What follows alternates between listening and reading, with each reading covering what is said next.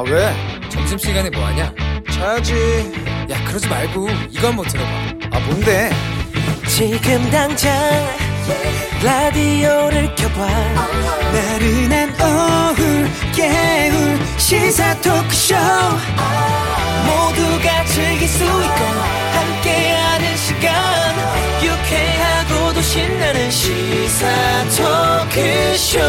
오태훈의 시사본부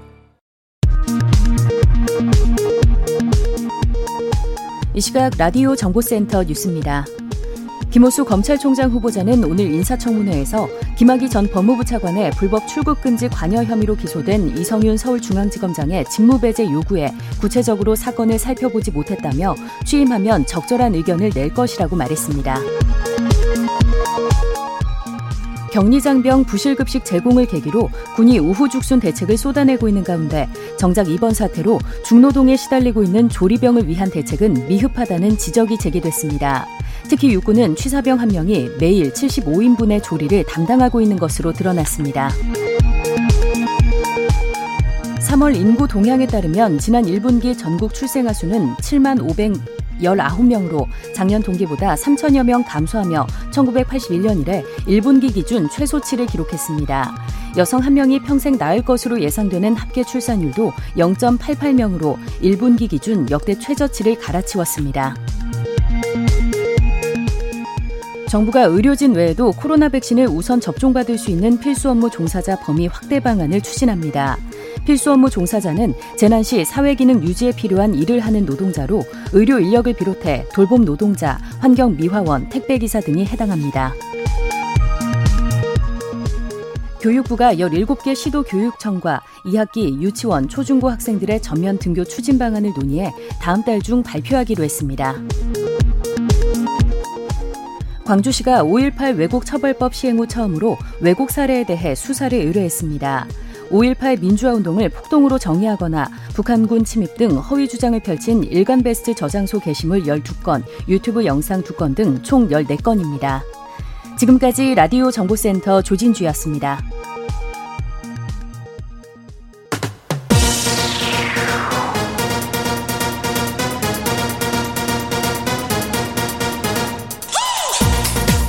박정호의 본부 뉴스. 네, KBS 라디오 오태훈의 시사본부 2부 첫 순서 주요 뉴스들 정리해드리는 시간이죠. 본부 뉴스 오마이뉴스의 박정호 기자와 함께합니다. 어서 오십시오. 네, 안녕하십니까? 신규 확진자가 확 늘었어요. 네, 그러니까 이 주 초반에는 좀 잠잠하다가 음. 주 중반 이후부터 좀 늘어나는 추세 계속 보이고 있는데 이번에도 마찬가지였습니다. 오늘 0시 기준으로 신규 확진자가 지역 발생에 684명, 네. 해외 앱이 23명으로 총 707명 발생을 해서요. 어제 0시 기준보다 191명이 늘었고요. 음. 지역 발생만 놓고 보면 203명이 늘었습니다. 그러니까 그만큼 일상 곳곳의 유행 상황이 심상치 않다라는 방증인데요. 네. 그러니까 특히 이제 수도권뿐 아니라 비수도권에서도 확산세가 거세지면서 대부분 시도에서 두 자릿수 확진자가 나오고 있습니다. 네. 백신 높이 이제 많이 맞아야 된다. 네. 그리고 또 이제 백신 접종하신 분들에 대한 인센티브 오늘 발표한다고 했는데 나왔죠. 네, 그렇습니다. 아, 이 정부가 백신 접종률을 높이는 방안 내놨는데 김부경 국무총리가 아침에 중앙재난안전대책본부에서 아, 진행된 회의를 통해서 발표를 했어요. 예. 이 백신 접종자 시기별 일상 회복 지원 방안인데요. 7월부터 1차 접종자는 공원이나 등산로 같은 야외에서 음. 마스크를 쓰지 않아도 되고요. 또 실외 다중 이용 시설이나 아, 정규 종교 활동 시에 인원 제한에 적용을 받지 않습니다. 네. 아, 그리고 이제 현재 조, 교회와 성당, 사찰 등지에서 대면 종교 활동 가능 인원 이게 수도권의 경우는 좌석수의 20%, 비수도권은 30%인데 네. 해당 규제에서 1차 접종자는 배제한다. 어. 이런 얘기도 했어요. 예.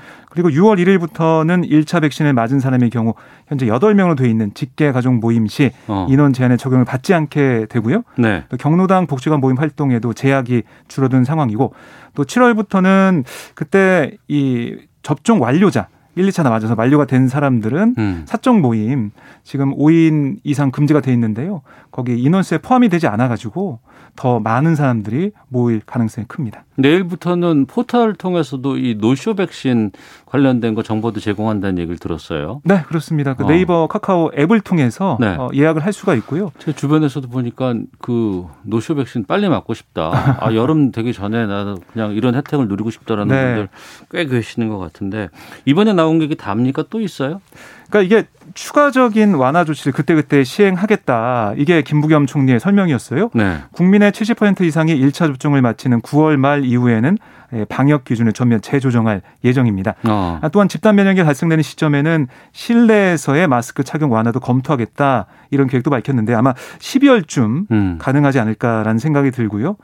그리고 60세 이상 어르신들의 백신 접종 내일부터 본격 시작이 돼요. 네. 아스트라제네카 백신이 내일부터 다시 접종이 시작되기 때문에 근데 예약률이 60% 수준이거든요. 음. 그러니까 이 정부의 인센티브 방안이 효과를 볼지 좀 봐야 될 것 같은데 아, 내일 그러니까 산술적으로 내일부터 시작되는 이 백신 접종 아, 하루에 100만 명씩 맞을 수 있다 이렇게 정부는 얘기하고 있습니다. 어. 근데 예약률이 관건이긴 하지만 이게 만 곳이 넘는 그런 지역 그 곳에서 어, 의원이나 이런 어, 센터나 이런 데서 할 수 있기 때문에요.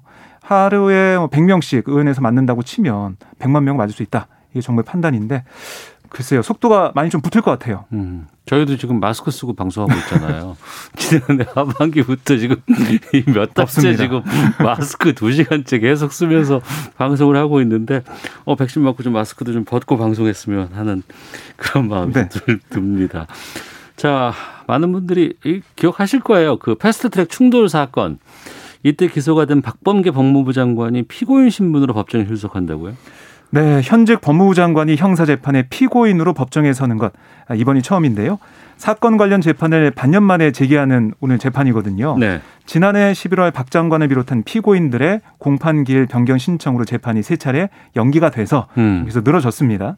박 장관은 장관 임명 전인 지난 9월 열린 공판에는 법정에 출석했지만 장관이 된 후에는 공판 기일이 연기돼서 법정에 나올 일이 없었고 네. 지난해 9월 재판에서 박 장관이 한 말을 좀 들어보면 회의장을 봉쇄하는 한국당 자 관계자들 그 지금의 국민의힘이죠 그 관계자들을 뚫기 위한 정당한 공무집행 행위였다 어. 하며 검찰에 공소 사실을 부인한 바 있습니다.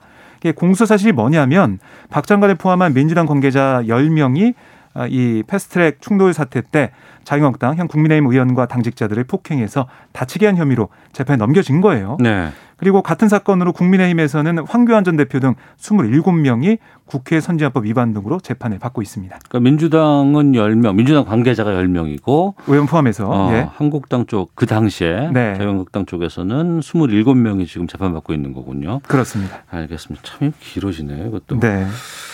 오늘 청와대에서는 문재인 대통령과 여야 5당 대표가 오찬 간담회 진행했네요. 네. 참석 대상을 보면 민주당의 송영길, 국민의힘 김기현, 정의당 여영국, 국민의당 안철수, 열린민주당 최광욱 대표고요. 네. 그러니까 한미 간 반도체 분야를 비롯한 산업 협력, 백신 협력, 한반도 평화 프로세스 협력 이렇게 문재인 대통령의 방미 결과 아, 보고하는 내용을 모두 발언을 통해서 들을 수가 있었습니다. 문 대통령과 여야 대표들의 회동 지난해 2월 26일 이후 1년 3개월여 만인데요. 음. 아, 관심은 방미 결과에 대해 이 비판을 했던 김기현 대표 권한대행과 안철수 대표가 대통령과 만나서 어떤 말을 했을까? 그동안 거친 소리가 많이 나왔잖아요. 네, 그렇습니다. 여기서. 대통령과 만났을 때 어떤 얘기를 했을까 이게 좀 궁금한 부분이고요. 네. 예. 또 방미 관련 내용뿐 아니라 부동산 문제 같은 국정 현안에 대해서도 의견 교환이 있을지도 주목이 됩니다. 네. 자, 그리고 박지원 국가정보원장이 오늘 미국으로 떠났는데 네. 이거 어떤 의미가 있을까요, 이게? 이 박지원 원장이 미국에서 백악관 외교안보라인과 정보수장, 또 에브릴 헤인스 국가정보국 국장 등을 만나서 한미 정상회담에서 논의된 대북 정책에 대한 후속 조치 예. 이걸 논의할 가능성이 커 보여요. 어. 그러니까 한미 정상회담에서는 미국이 이제 북한과의 대화의 여지를 남긴 바 있잖아요. 네. 그래서 이런 하나의 절차가 아니겠느냐 하는 음. 생각이 드는데요. 일각에서는 박 원장의 이번 미국행 한미 정상회담에 대한 북한 측의 반응과 관련 정보를 전달하기 위한 것이다. 이런 해석도 나오고 있습니다. 음. 아, 그래서 북한 통으로 불리는 박 원장이 미국과 북한을 대화로 끌어낼 수 있는 구체적 방안 논의할 수도 있지 않을까라는 생각이 들고요. 네. 박 원장이 또 이례적으로 워싱턴 DC 이제 방문 전에 북한 대표부가 있는 뉴욕을 먼저 방문한 것으로 전해졌어요. 아, 뉴욕, 그러니까 워싱턴으로 바로 가는 게 아니고 네, 뉴욕 들렀다 간다는 거죠? 네, 그렇습니다. 그래서 뉴욕에서 북미 간 대화 채널인 이른바 뉴욕 채널을 접촉할지도 이것도 주목됩니다. 어, 네. 오늘부터 이틀간 당대표 선출을 위한 예비 경선 국민의힘 실시합니다. 네, 예비 경선에서는 당원 투표와 일반 시민 여론조사가 50%씩 반영이 되는데요. 네. 특히 국민의힘은 역선택 방지를 위해서 여론조사 대상인 일반 시민의 범위를 국민의힘 지지층 그리고 거기다가 무당층 이렇게 한정을 했습니다. 음. 내일 오후에 결과가 발표되는 컷오프를 거치고 나면 8명의 당대표 후보는 5명으로 추려지고요. 아, 당권 주자들은 뭐 계속해서 오늘도 열심히 전국을 누비고 있는데 어, 영남과 충청 등에서 표심 잡기에 돌입을 했습니다. 나경원 후보는 오전에 울산에 들러서 지역 기자들과 간담회를 했고요. 네. 오후에는 경남 창원에서 일정을 소화합니다. 조호영 후보는 오후에 경남도당 등을 방문한 다음에 당원들을 만나서 한 표를 호소하고요. 이준석 후보는 대구 칠곡시장 등을 돌면서 지지를 호소하는 상황이고 김웅 의원은 대전시당에 이어서 충북도당과 아, 충남도당을 잇따라 방문합니다. 알겠습니다. 자, 본부 뉴스 오마이뉴스의 박정호 기자와 함께했습니다. 고맙습니다. 네, 고맙습니다.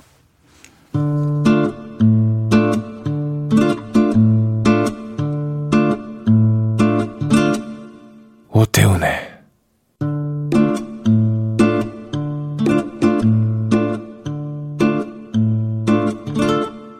시사본부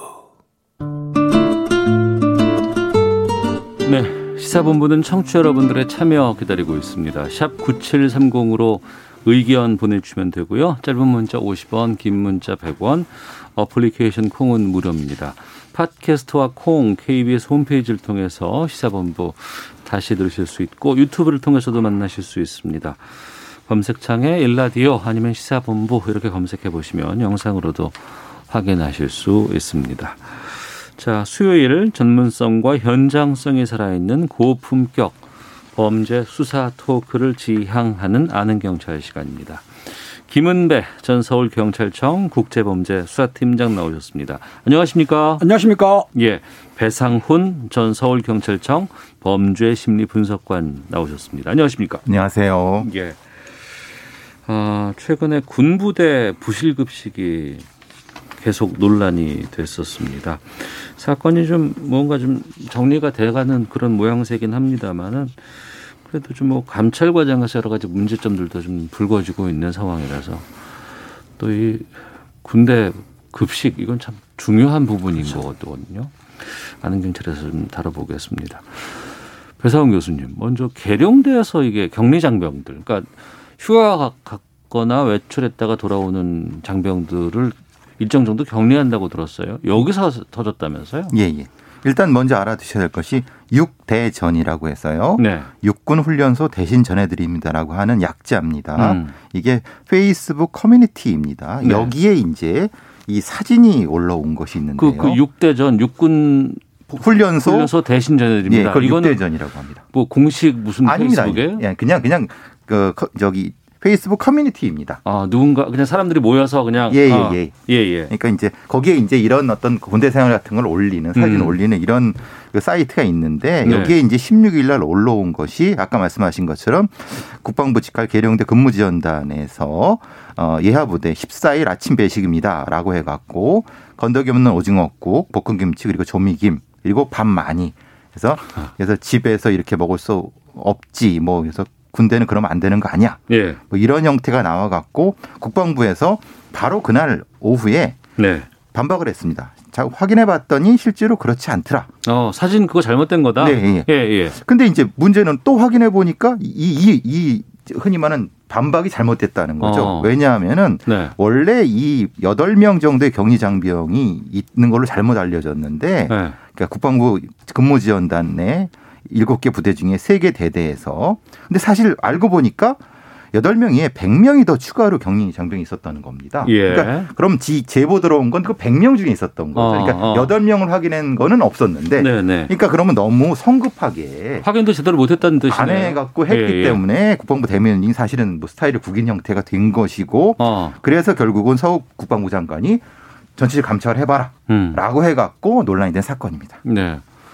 아니 국방부에서 이 배식 이건 정말 중요한 거거든요. 급식 문제라든가 그리고 이거는 다 금액이 정해져 있고 전군 통일적으로 해야 되고 그리고 누군가 마- 누 누군 더 주고 누군 덜 주고 이러, 이러면 안 돼요. 그 다 표준 양이 있고 영양도 다 정해져서 이제 이게 군수처를 통해서 다 이게 운영이 되는 건데 근데 어떻게 이렇게 뭐 오징어 국에 건더기가 없으면 그게 뭐예요 그게? 그러니까 지금 말씀드린 대로 격리 장병 중에 하나가 식단을 받아봤는데 거기에 오징어국인데 오징어는 없더라. 어. 국물만 있는 거죠. 예. 이걸 사진을 찍었어요. 예. 찍어가지고 제보를 했기 때문에 무도 안 보이던데요, 그거 보니까. 그렇죠. 예. 아무튼 육대전을 운영하는 김모 씨가 이거를 페이스북에 올리니까 이제 시끄러진 거예요. 네. 주변에서 이제 문제가 삼고 시끄러우시니까 국방부에서 감사를 했는데 아까 교수님 말씀하신 대로 처음에는 좀 착각했던 것 같아요. 음, 그렇죠. 확실히 해보니까 실제적으로 이런 그 사진 찍은 그 내용대로의 급식이 올라왔다. 네. 그래서 감독 소홀했다. 어. 라고 시인을 했던 거죠. 네. 그래가지고 국방부 장관, 주요 장관, 뭐 주요 지휘관 회의를 열었지 않습니까? 각 사무총장하고 해병대 사령관 모아서 그런 급식 문제라든지 생활환경 조사를 했는데 앞으로 그런 일 없을 것이다 라고 말을 했지만 네. 아까 말씀드린 대로 단위 부대마다 틀리단 말이에요. 조리병도 틀리고 틀리고 이러기 때문에 각 단위 부대원의 부대장이라든지 그런 지휘 있는 사람들이 철저하게 감독하지 않으면 네. 또 이런 사태가 일어나지 않겠냐라고 어. 보는 거죠. 저 군대 있을 때 보면 급양대에서 다 이런 거 매뉴얼 같은 거 다 제공을 하고 그렇죠. 뭐는 어떻게 넣고 뭐 다 이게 나오거든요. 근데 어떻게 이렇게 부실이 부실된 도시락이 지급이 될 수 있었을까 싶은 건 그러니까 지금 문제는 뭐냐면 코로나 19 사태 때문에 예. 격리 장병이 발생한다는 거죠. 격리 장병이 발생을 예, 한다. 그러니까 예. 기존의 급식 배식 체계에서는 사실은 그것도 문제가 있을 수 있지만 지금 나온 얘기는 그것이 아니라 음. 2주간 격리하는 과정에서 별도의 도시락을 챙기는 과정에서 아, 그건 취사병들이 따로 제공해서 갖다 주는 게 아니고 그렇죠. 격리되기 때문에 그렇죠. 뭔가 외부와 이렇게 차단하기 위해서 도시락을 지급을 했는데 그렇죠. 그거를 이제 간부들이 어. 확인을 했어야 된다. 예. 그러니까 확인을 안 하니까 말하자면 원래 급양을 하는 어떤 사병들이 혹시라도 음. 부실하게 제공한 것이 아니냐라고 하는 국방부의 감찰의 주안점이. 그래서 감독 소홀이라는 것이 그런 뉘앙스인 것 같습니다. 아니 그래도 도시락을 주문을 하면은요. 그 누군가 이제 부처에서 도시락을 주문했을 거 아니에요. 그러면은 메뉴를 좀 본다거나 이렇게 된다고 여기에다 뭐 얘기를 했었을 텐데 그게 그대로 나왔는데 이 정도라 그러면 말이 안 되는 거거든요. 그러니까 이제 감독을 부실하게. 부실한 건데 예. 저가 군대 생활 시작할 때 일식 2찬 했다가 일식 3찬을 바뀌었거든요. 예, 지금 예. 3찬인데 아까 교수님 말씀하는 건 3찬 외에도 간식으로 김이라든가 추가로 나온다는 거예요. 그러니까 예, 예. 일부 군대에 갔다 온 제 아들도 갔다 왔지만 군대에서 참 잘 먹는다고 하긴 하거든요. 네. 근데 가끔 이런 일이 터지는 거니까 그러니까 무슨 말이냐면 부식 체계가 완활하게 이루어져야 되는데 중간에서 혹시 다른 것이 개입을 해서 빼돌렸다고 한다면 네. 그러니까 이런 경우는 빼돌린 것보다는 갑자기 인원을 50명 맞췄는데 100명 늘어났다. 어.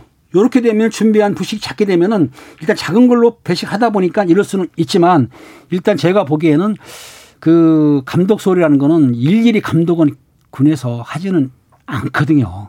아니 단순한 이게 감독 소를 넘어서서 만약에 무언가 비고 빠진 게 있고 부족하다는 건 누군가가 그걸 감췄다거나 착복했다거나 여기까지도 생각해 볼 수 있는 거 아닌가요? 그렇죠. 충분히 논란이 될 수 있는 거죠. 근데 어. 거기까지는 국방부에서 지금 해명하고 있지 않습니다. 그래서 좀 어. 포괄적으로 네네. 감독 소울 정도로 얘기하고 있는 건데 사실 여러 가지 군대의 각 부대라든가 상황이 많이 다른 것은 음. 저 강원도에 있는 부대도 있고 서울 네. 근교에 있는 부대도 있고 어. 또 말하자면 저, 저 해안 부대도 있고 그러면은 네. 이 부식을 공 수급하는 체계에 있어 가, 값이 다르고 음. 그러니까 메뉴가 다를 수 있고 이런 부분 때문에 통일적으로 무엇인가를 하기가 어렵다. 그런 부분 때문에 형평성 때문에 이제 국방부에서도 여러 가지 조치에서 좀 제한점이 있다라고 얘기를 하는 것 같습니다. 그런 면에서는. 음.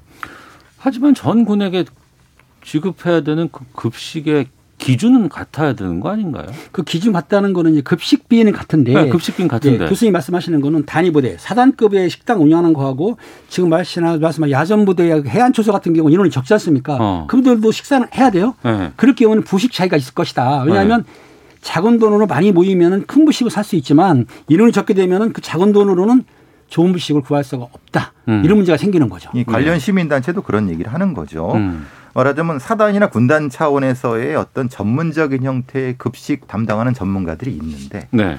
부대가 작아질수록 그걸 음. 일반 전문성이 없는 사병이 맡거나 아니면 네. 또는 이제 우리가 보통 이제 그 보급관 같은 사람들이 그런. 전문성이 떨- 떨어지는 형태가 음. 되면은 효율적으로 이 비용을 못 쓸 수 있다. 네. 그렇기 때문에 전체적인 형평성 문제에도 그런 부분이 있는 거고 그러니까 이걸 어떻게 할 것인가. 음. 이게 참 이전부터 문제가 많이 나왔던 부분들인 거죠. 네. 장병들의 기본 급식비가 낮아서 대책이 필요하다 이런 지적이 나오니까 국방부가 이렇게 내놨습니다. 어, 군인 한 명당 하루 급식비가 지금은 8,790원 한 끼 아니고 하루예요 하루에 8,790원인데 이걸 내년에는 1,500원까지 인상하겠다 이런 대책을 내놨다고 하는데 8,790원으로도 얼마든지 훌륭한 식단을 만들 수도 있고 1,500원으로 인상을 해도 부실한 식단이 나올 수 있는 건 사실 아니에요. 이번에 확인된 거 아닙니까? 그렇죠. 지금 그게 문제인 거죠. 그러니까 네. 국방부의 기본적인 인식 자체는 급식 비만의 문제로 생각하는 건 조금 시야가 좀 좁은 것이 아니냐. 아까 음. 말씀드린 것처럼 전문적인 형 태의 급식 체계 자체를 좀 바꿔야 되는 거 아니냐. 네. 왜냐하면 어떤 보급이라든가 아니면 뭐 고기라든가 아니면 쌀이 이런 것들의 보급 시스템 자체를 좀 많이 바꿔야 되는 것이 아니냐. 왜냐하면 지금 이제 뭐 해병대 일부 부대지만은 같은 돈을 가지고도 상당히 그 칭찬이 나오는 형태의 음. 그런 경리장 병에 대한 보급도 있거든요. 그러니까 잘하는 데도 있어요. 그러니까 네, 네. 잘하는 데가 더 많은데 네. 그럼 못하는 데를 왜 못했는가에 대한 시스템을 고민해야 되는데 어. 이것이 돈의 문제로 한다면 그건 국방비를 올려달라는 거냐 어. 이런 문제는 사실 아니지 않습니까? 그러니까 이걸 좀 더좀 좀 종합적으로 봐야 될 것 같다는 생각이 듭니다. 일단은 그, 그 10... 학비를 올린다는 것에 대해서는 긍정적으로 볼 수는 있습니다. 그런데 음. 올리는 것도 중요하지만 올린 뒤에 그걸 체계적으로 관리하는 거. 아까 말씀드린 대로 각 그 단위부대 상황에서는 각자 취사를 따로 하거든요.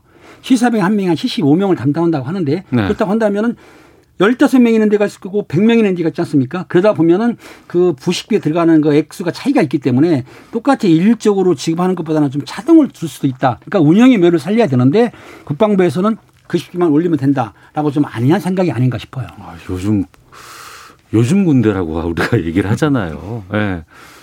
저도 이제 군대 갔다 온 지 30년이 넘어가지고 참 요즘에는 어떻게 뭐 뭐라 어제 아들 다녀오셨다면서요? 예, 갔다 왔는데 네. 부식이 잘 나온다 그래요. 어. 그러니까 내가 보기에는 아마 우리 때는 그렇게 좀 부식이 좀 부실했던 건 네. 사실입니다. 통닭에 나오게 되면은 다리는 요만한데 밀가루는 이만했죠. 왜 사실은. 이렇게 튀김옷이 두꺼운지 모르겠어요. 예, 옛날에 그랬는데. 예. 지금은 그렇진 않고 어. 제 아들 얘기로는 괜찮게 나온대요. 네. 이런 경우는 실제적으로 단위 부대인지는 모르겠지만 음. 그 지휘관의 어느 따라서 조금씩 바뀔 수는 있겠다. 부식 음. 자체가 그렇게 보이는 거죠. 예전에 뭐 소가 목욕한 물, 네.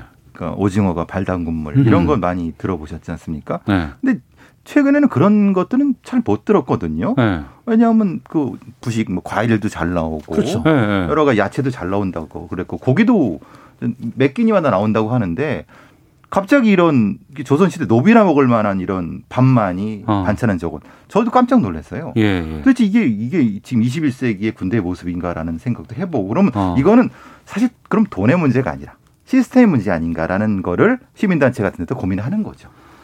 아유, 참, 군대 얘기하면 진짜 할 얘기 정말 많은데, 방송이라 제대로 말할 수는 없는 상황인 것 같고, 7018님, 레피님, 1009번님, 어제 오늘 일인가요? 오래된 빼먹기 수법 비리라고 봅니다. 4347님, 과거나 지금이나 급식 체계는 변화없다는 생각이 듭니다. 수송 담당관, 대대장, 장교식당, 사병식당까지 오게 되면 그야말로 맹물됩니다. 뭐 5503님 저건 군을 조사하기에 앞서서 납품업자를 빨리 수사해야 합니다.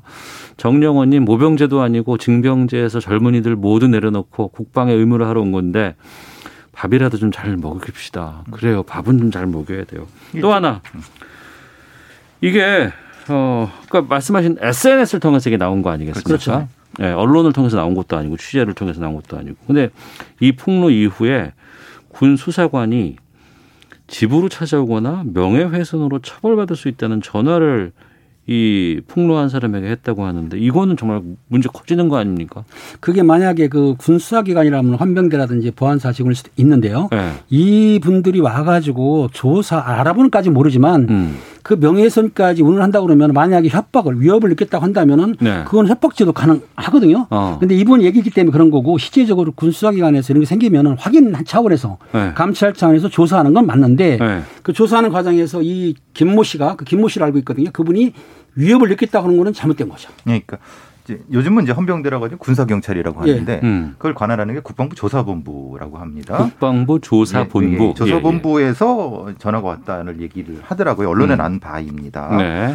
근데 이것은 조심스럽게 해야죠. 민간인한테 함부로 음. 이런 전화를 한다고 하면 안 되는 거고 네. 물론 단순하게 확인 차원에 그러다 그렇죠. 하더라도 압박감을 느꼈다고 하면은 이거는 되죠. 조심스럽게 해야 되는 거고 네. 어, 우리 국방부에서 설마 그렇게 하지 않았을 거라고 생각합니다만은 음. 차후에라도 이런 건 절대 안 된다. 네. 그러니까 우리 군대에 있으면 소원술이라는 거 항상 있었잖아요. 그렇죠. 옛날에 있었죠. 참 그거 기계적으로 하고 그거 되지도 않는 거막 하고 했었단 말이에요. 과거에는. 근데 이런 SNS를 통해서 밝힐 수밖에 없는 것인지에 대한 궁금증도 좀 드는데. 그러니까 그 부대 관리 훈련에서 사실은 그 병사들이 휴대폰을 소지할 수 있습니다. 일과 네. 끝난 뒤에 6시부터 9시까지 알고 있어요. 예. 근데 휴일 날에는 오전 8시 반부터 9시까지 갖고 있는데 네. 사진 촬영은 지휘관 승인 없이는 못 하게 돼 있어요. 사실은. 근데 사진을 찍어서 지금 보냈단 말이에요. 네. 병사가. 네. 그 요게 이제 문제는 보안 관리 가지고 구멍이 뚫린 건 맞죠. 어. 기본적으로 이제 그 관련 보안 어플이 사실은 부실한 부분인 거죠. 음. 이걸 찍으면 안 된다. 아, 그리고 찍을 이제 수 없어요? 그럼 이 어. 사진 찍은 것도 문제가 되는 거예요? 그러니까 이게 이제 논란이 될 아, 그, 수 있죠. 왜냐하면 지금 교수 말씀하신 대로 어.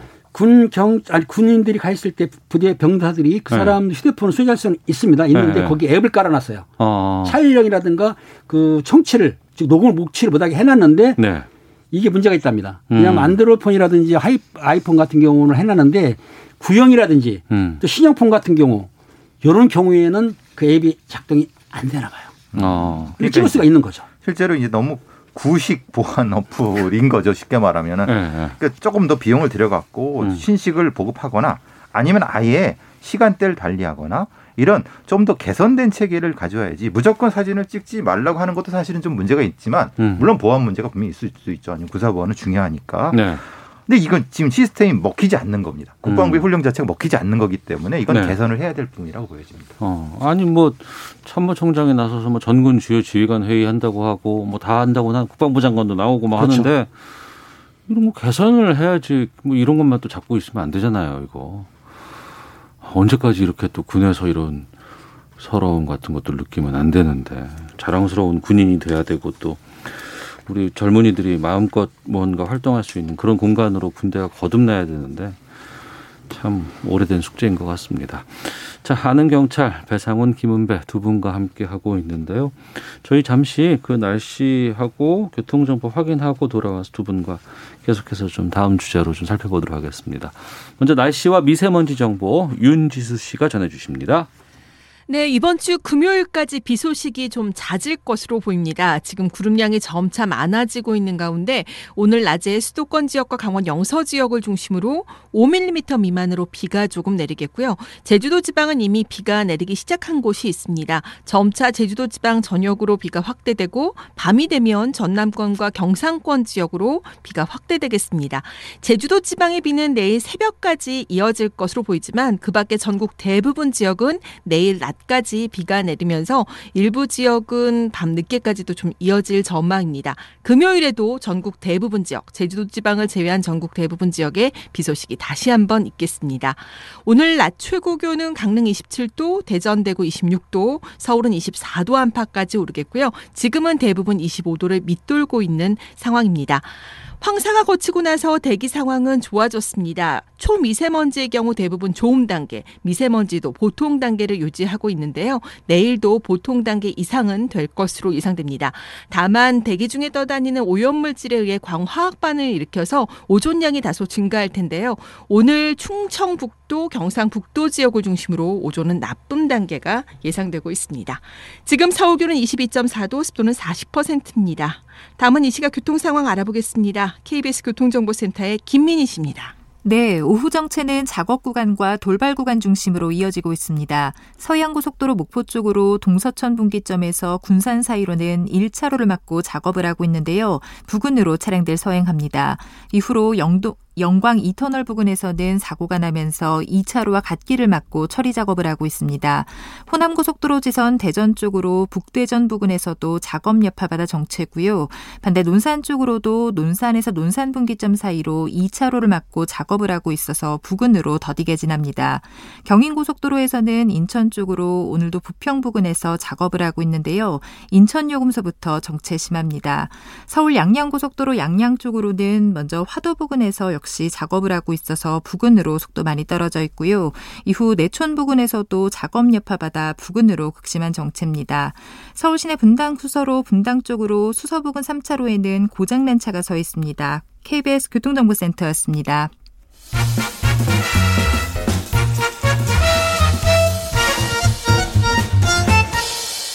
오태훈의 시사 본부. 네, 아는 경찰 돌아왔습니다. 어, 이것도 NH 농협은행의 직원들인데 카드값을 갚지 못하게 되니까 전산을 조작해서 갚은 것처럼 조작을 조작을 했다가 들통이 났고 너무 징계 정도로 끝난 게 아닌가 싶어서 저 이거 좀 궁금하더라고요. 배사원 교수님. 규모가 무려 106건에 3억 7천만 원짜리 어떤 사건인 거예요, 이게? 근데 이게 사실 은행권에 생각하면 3억 7천이면 사실 큰 돈은 아닙니다. 아, 물론 그럴 수는 예, 있겠죠. 근데 이, 이거 왜 그 말씀드리냐면 이게 달까라고 하는 것 의문 때문에 그런 거죠. 그렇죠. 이번에 드러난 것만 드러난 요거, 것만. 요거니까. 예. 근데 수법이 좀 교묘합니다. 네, 뭐예요? 왜냐하면 카드가 지금 이제 돈을 넣어야 되는 데- 단계이죠. 그러니까 만약에 오늘이 26일이니까 예, 결제일인 거죠. 결제일이 26일이면 26일까지 내가 카드 값을 내 은행에다가 입금을 시켜야 되는 그렇죠. 거예요. 시켜야 되는 네. 거예요. 근데 이제 그것을 결제를 했다고 네. 전산을 액수를 넣은 거죠. 어, 조작을 한 돈. 들어왔어요라고 시스템에다가 입력을 해요. 그러면은 돈이 들어오면은 그 다음에 다시 또 그 신용으로서 대출을 할 수 있는 거죠. 돈을 다시 꿀, 수- 꿀 수가 있는 거죠. 시스템상. 아, 예, 예. 어, 예, 어, 예. 갚았으니까 예, 예. 또 내가 저기 현금 서비스 하게 해줄게 라고 그렇죠. 인- 승인이 날 거 아니에요. 그 돈으로 실제로 갖다 넣은 겁니다. 그러니까 땅 짚고 헤엄치기가 된 거죠. 아, 그리고 그걸 또 빌려가지고 또 넣고요. 그렇죠. 그렇게 된 거죠. 그러니까 실제로는 플러스 마이너스 제로가 되는 거죠. 음. 그러니까 실제로 오간 돈은 없는데 네. 결국은 그냥 갚은 거로 됐고 다시 또 빌린 상태가 되니까 이렇게 하면 무한대로 뒤로 카드를 밀, 미룰 수 있는 거죠. 근데 이렇게 허술해요? 그러니까 이게 간단합니다. 쉽게 얘기해서 당일 처리를 해야 되는데 은행, 은행에서나 농협에서 그 관리 감독을 할 때 최종의 그 액수만 맞춘다는 거예요. 그러니까 중간에서 바뀌는 건 안 따지죠. 액수만 맞으면 되니까. 네. 근데 이런 내용을 2016년부터 2018년까지 했다는 얘기인데 음. 본인뿐만 아니라 가족들이 했다는 거예요. 그러니까 지금 교수님 말씀하신 대로 돈을 내 입금 못 시켰어요. 500만 원을. 그러면은 전산으로 담당이니까 전산으로 입금된 것처럼 하고 결제가 떨어지면은 또 500만 원 대출받아 갖고. 근데 결론적으로 마지막에 정산해 보면은 돈은 부족한 게 없더라. 어. 그러니까 넘어간 거예요. 세밀하게 안 보기 때문에. 그럼 미리 갚지 차라리 그왜 번거롭게 그걸 왜 그랬을까? 그런데 결국은 그냥 그 상태인 거죠. 그러니까 한번 자- 펑크가 난 거 그거가 계속 이어진 거 아니에요? 계속 지금까지? 이어지는 그렇죠. 형태. 그러니까 오늘까지 갚지 못하니까 어. 못 갚으니까 당장 빼 메꿀 수가 없지 않습니까? 그러니까 음. 전산 조작을 한 거죠.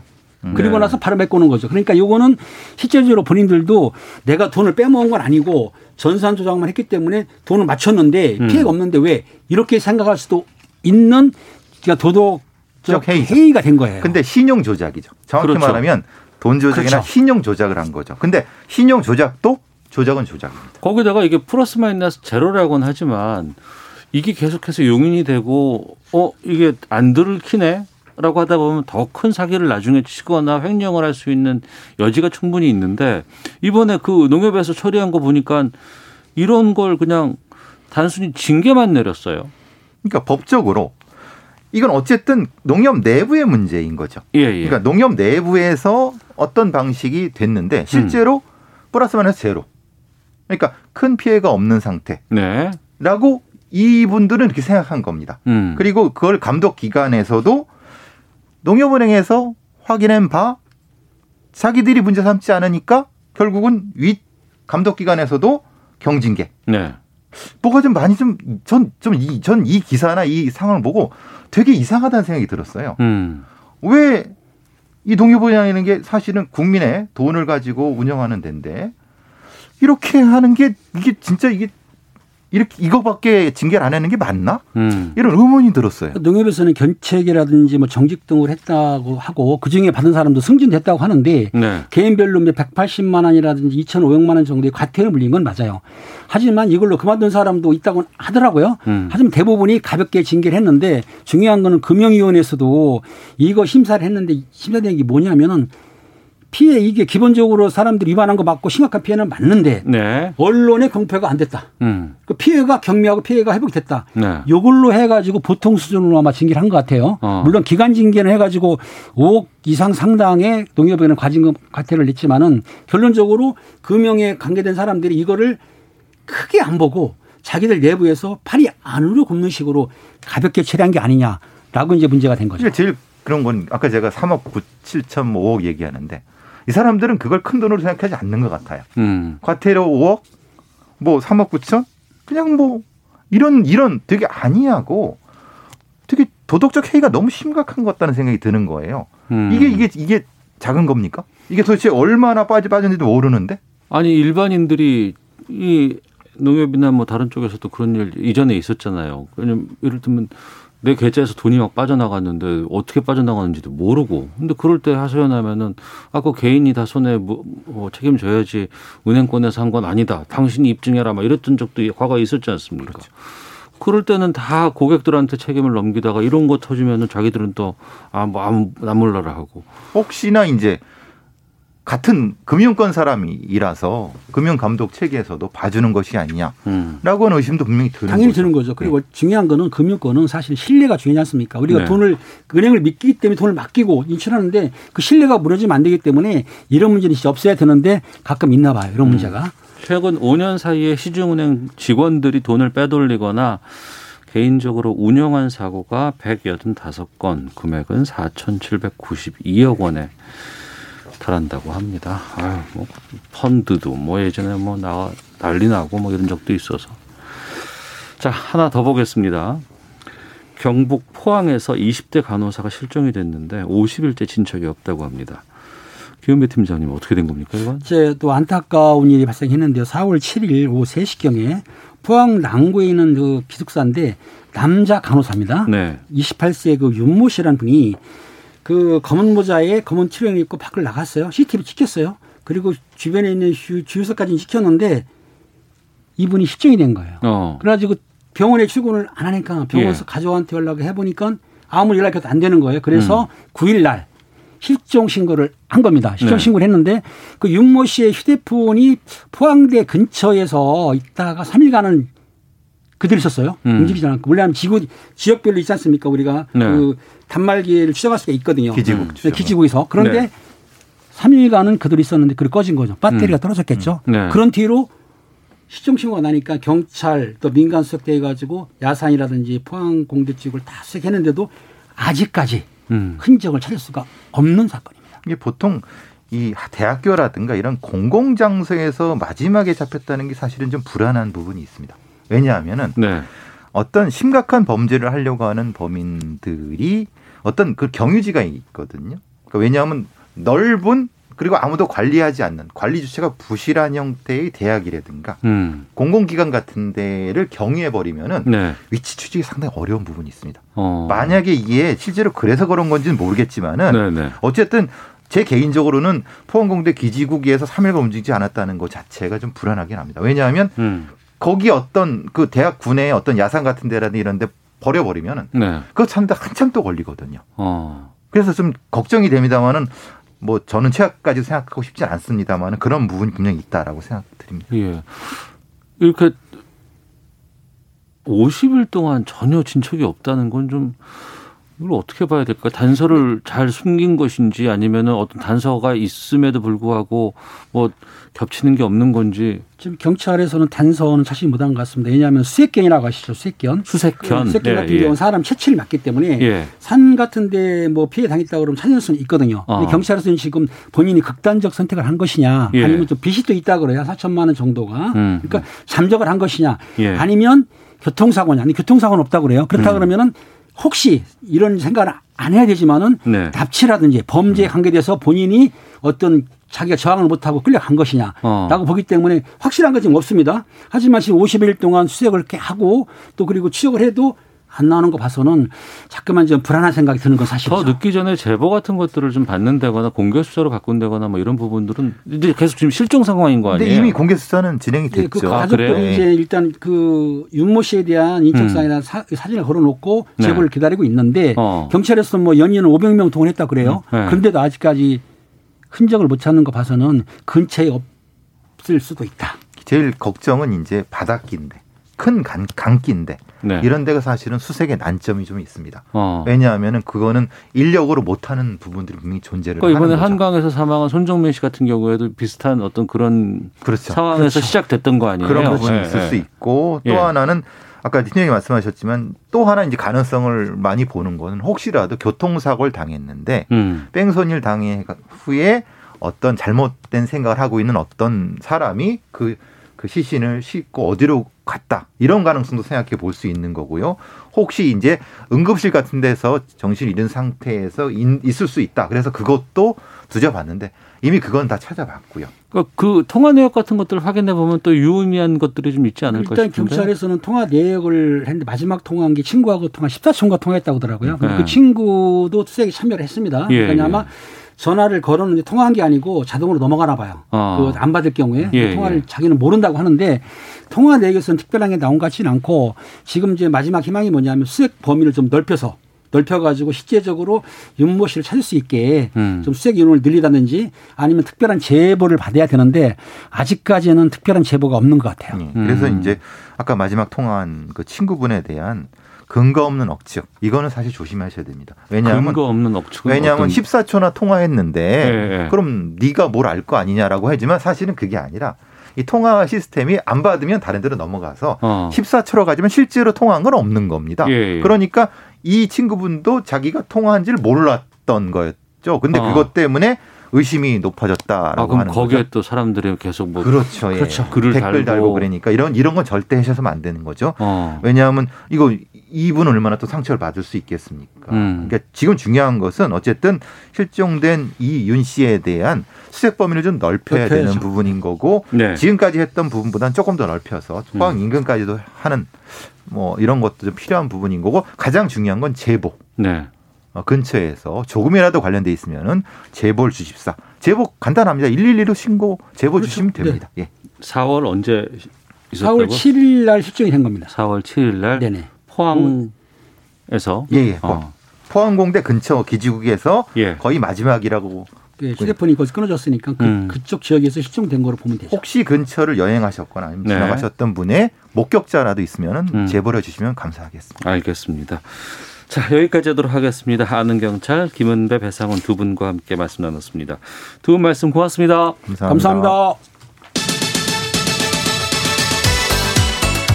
오태훈의 시사본부는 여러분의 소중한 의견을 기다립니다. 짧은 문자 50원, 긴 문자 100원의 정보 이용료가 되는 샵 9730, 우물정 9730번으로 문자 보내주십시오. KBS 라디오 앱 콩은 무료입니다. KBS 라디오 오태훈의 시사본부. 지금 여러분은 대한민국 라디오 유일의 점심 시사 프로그램을 듣고 계십니다. 네, 시사본부 듣고 계신 지금 시각 1시 42분 지나고 있습니다.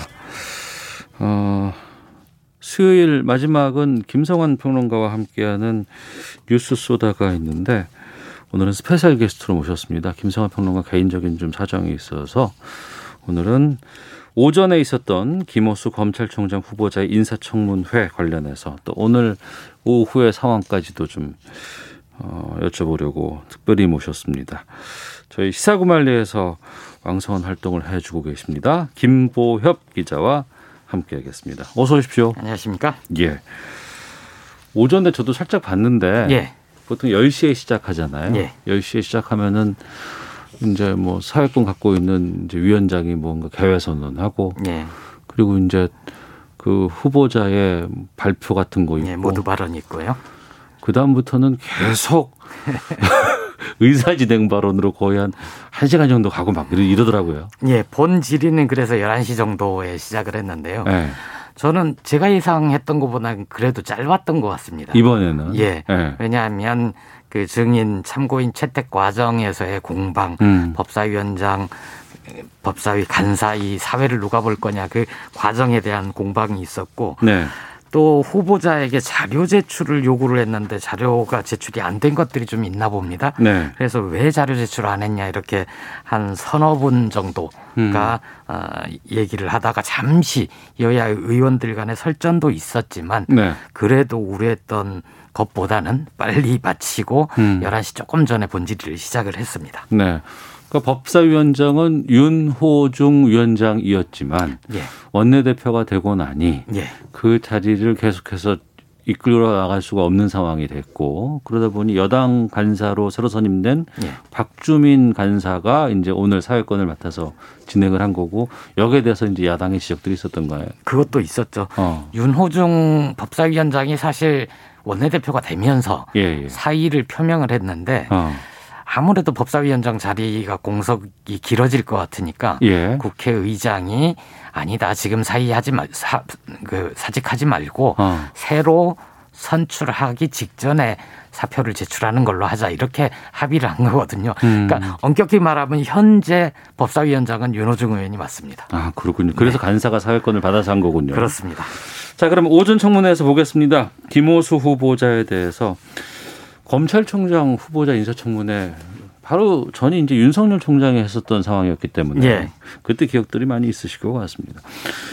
당시에는 여당에서 그 윤석열 예, 당시 후보자를 엄청 옹호했었고 맞습니다. 야당에서는 온갖 무언가 잡으려고 했다가 결국에는 지금은 야권의 유력한 지금 주자까지 돼버린 거 아니에요. 굉장히 아이러니하죠. 예. 제가 오늘 인사청문회를 보면서 이전과 좀 다- 다르다고 느꼈던 대목이 그겁니다. 예, 예. 보통 야당이 날카롭게 공격을 하고 네. 여당은 민주당 쪽은 좀 후보자를 보호해 주지 않습니까? 예, 예. 그런데 오늘은 오늘은 민주당 의원들도 어. 김호수 김호수 후보에게 굉장히 공격적으로 질의를 했습니다. 아. 단 예. 김호수 개인을 검증한다거나 공격하기보다는 예. 검찰 전반에 대해서 어. 대단히 비판적으로 어, 검찰의 특히 윤석열 전 검찰총장의 선택적 정의, 어. 편파 수사에 네. 대해서 민주당 의원들이 오히려 더 소리를 높이면서 공격을 했고요. 음. 또 의문의 일패라고 볼 수 있는 분이 네. 현재 국민의힘 대표에 도전 중인 음. 나경원 전 의원입니다. 어. 민주당 의원들이 검찰의 편파성 얘기를 하면서 예. 왜그 검찰의 날카로운 칼날은 꼭 민주당만 향하느냐. 어. 현재 민주당 의원들도 선거법이니 뭐니 이렇게 많이 올라 있지 않습니까? 패스트트랙 그- 관련해서 그렇죠. 예, 예. 거기에 대해서는 다 항소를 하고 어. 또 조국 전 장관에 대해서는 그렇게 먼지 털듯 탈탈 털면서 네. 나경원 전 의원은 서울시장 후보 도전 당시에 전부 다 무혐의로 털어주지 않았냐 아. 이러면서 나경원 전 의원 소환되고 다시 소환됐군요. 윤석열 전 총장 소환되고 어. 그랬습니다. 아, 그랬군요. 아무래도 지금 김호수 후보자 관련해서는 이제 정치적인 중립 여기에 대한 논란들이 좀꽤 있는 것 같습니다. 국민의힘 맞습니다. 쪽에서는 너 친여 인사 아니냐, 또 예. 이번 정부에서 다 주요 요직을 두루 맡지 않았느냐 이 부분인 것 같은데요. 그렇죠. 조국 박상기 전 법무장관 이때 같이 일했었고 잠시 법무장관 대행을 한 적도 있었죠. 아, 예, 예. 거기에 대해서 이제 정부에서 현 정부에서 요직을 두루 했고 차관을 음. 계속 했으니 네. 당신은 친여 인사 아니냐. 음. 그래서 검찰의 중립성을 지킬 수 있겠느냐. 이렇게 얘기를 했는데요. 민주당 쪽에 반론이 없는 건 아닙니다. 어. 민주당 쪽에서는 그 김호수 후보자가 같이 일했던 법무장관 재직 시절에 아주 동일하게 임기가 겹치는 분이 윤석열 전 총장이다. 네. 그럼 윤석열 전 총장도 그 법무장관들하고 일했기 때문에 중립성의 의심을 받는 거냐? 그건 아니지 않느냐? 어. 이렇게 항변을 하고 있습니다. 그리고 또 그 친여 인사라고 직접적으로 얘기하기가 힘든 게 검찰은 검사장급 정도 되면 어느 정도 자리를 돌아가면서 요직을 하는 경우가 있거든요. 네네. 그것만 가지고 검찰의 중립성 지키기 힘들 거다 보기에는 좀 무리가 있는 거죠. 음. 지금 김호수 후보자가 수사받고 있잖아요. 그렇습니다. 그게 또 김학의 전 장 차관 예. 불법 출국 금지 사건 관련돼서 이거는 지금 그 이성윤 서울지검장도 지금 여기에 상황에서 이제 기소가 된 상황이고 두 분의 차이는 좀 있습니다. 예. 엄격하게 말하면 피의자가 맞는데 예. 김호수 후보자 경우에는 시민단체의 고소고발에 의해서 어. 검찰에 서면 수사를 한 차례 받은 거고요. 예, 예. 아직 기소가 된 건 아니고 그렇습니다. 예. 이성윤 서울중앙지검장은 검찰이 기소를 했죠. 네. 그래서 이제 재판을 앞두고 있어서 서울중앙지검장 자리를 앉아서 그 재판에 출석하는 게 맞느냐 음. 억울하더라도 물러나는 게 맞다 이런 주장이 여당에서도 나오고 있죠. 아 그래요. 어. 이 김학의 불법 불법 출국 금지 사건 이거는 왜 이렇게 계속해서 회자가 되는 거? 왜 그렇다고 보세요? 일단 예. 그 절차적 정의가 있고 예. 어, 총체적으로 진실을 파헤치는 그런 게 있을 거 아닙니까? 예, 예. 제가 보기에 현재 검찰이 기소를 하고 그러는 것은 어, 김학의 전 차관이 이제 수사를 피해서 출국을 시도를 했는데 음. 그거를 막는 과정에서 절차적 정의를 지키지 않았다. 네네. 사건 보도를 허위로 기재하고 제대로 이걸 하지 않았다는 건데 그렇다면 역으로 김학의 전 차관이 출국을 앞두고 있는데 예. 그냥 그걸 그 방치하면 방치하면 네네. 오히려 또 얼마나 욕을 먹었겠습니까? 어. 이게 좀 위험한 생각이긴 하지만 사실 김학의 전 차관 경우에 동영상 뭐 뉴스에서도 간간히 보여지지만 별장 성접대 혹은 성폭력 영상에서 보면 명백하게 김학의 전 차관이 이미 드러나는데 네. 당시 검찰은 드러 명확하게 알 수 없다라고 하면서 두 차례 수사해서 결국 풀어준 거 아닙니까? 검찰 제 식구 감싸기라는 의혹이 있는 거죠. 그러니까 검찰이 우리가 좀 무리를 해서 이렇게 우리 식구 놔줬는데 음. 그걸 다시 수사를 한다고 하면서 어 이 과정 절차에서의 흠결이나 문제점 음. 이걸 지나치게 파고들어서 수사를 하고 기소를 하고 있는 거 아닌가. 결국 지금 검찰의 주요 간부, 차기 검찰총장 유력한 후보자 모두 그 사건으로 인해서 피의자, 피고인이 되는 게 바람직한 것인가. 여기에 대해서 좀 의문이 있죠. 그렇기 때문에 이제 특히 이제 여당 쪽에서 민주당 쪽에서는 예. 아니 이 정부의 마지막 검찰총장이 이제 김호수 후보자가 되지 않을까 예. 이렇게 생각할 수밖에 없고 그렇습니다. 그렇다고 한다 그러면 검찰 개혁 당신이 완수할 수 있느냐라는 이 부분에 대해서 상당히 좀 질문들이 쏟아질 것 같습니다. 오- 오전에도 그랬습니까? 예, 검찰 개혁에 대해서 얘기가 많았고 그런 네. 점을 의식을 했는지 김호수 후보자도 그 부분을 잘 안다. 어. 현 정부 들어서 검경 수사권 조정이 되고 공수처 설치가 되고 했지만 네. 여전히 검찰을 보는 국민들의 시선이 차갑다는 걸 잘 알고 있다. 음. 그래서 국민의 신뢰를 받는 검찰이 되도록 그 검찰의 수사 착수 단계부터 마지막까지 공정성을 의심받지 않는 검찰이 되도록 노력하겠다. 이런 얘기를 많이 했었고요. 네.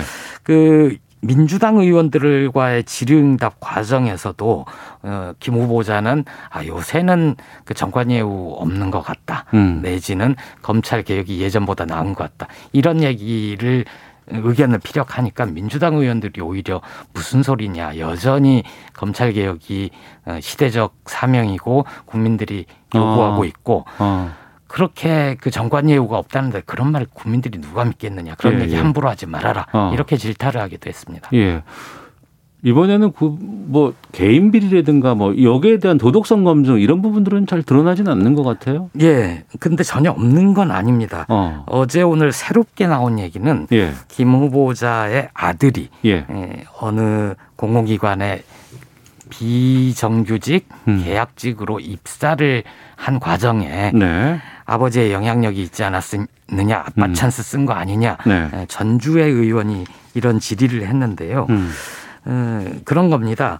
어, 그 인적 사항란에 아버지의 직업을 썼다. 네. 그리고 자기 소개서에 자기가 2년마다 이렇게 그 이사를 다녔는데 그게 아버지가 검사, 검사였기 때문에. 예, 그 그런 얘기를 쓴 거죠. 근데 예, 예. 제가 좀 따져봤더니 음. 실제로 그 아들이 입사를 하던 당시에는 아버지의 직함이나 뭐 이런 걸 직업에 대해서 쓰는 난이 없었다고 합니다. 아. 그런데 예, 예. 불과 몇 개월 전에 그게 바뀐 거죠. 어. 몇 개월 전까지는 아버지 직업난도 있어서 썼는데 네. 이, 이 후보자의 아들이 예전의 양식을 가지고 썼다는 거죠. 예. 그리고 저는 전주의 의원 질의 중에 좀 무리하다 싶은 것도 있는데 어. 예를 들어서 그 철자법 잘 틀리기도 하지 않습니까? 네, 네. 어, 기대 부흥 뭐 음. 이걸 부흥이라고 썼다. 어. 어떻게 이렇게 격에 떨어지는 자기 소개서를 쓴 사람이 예.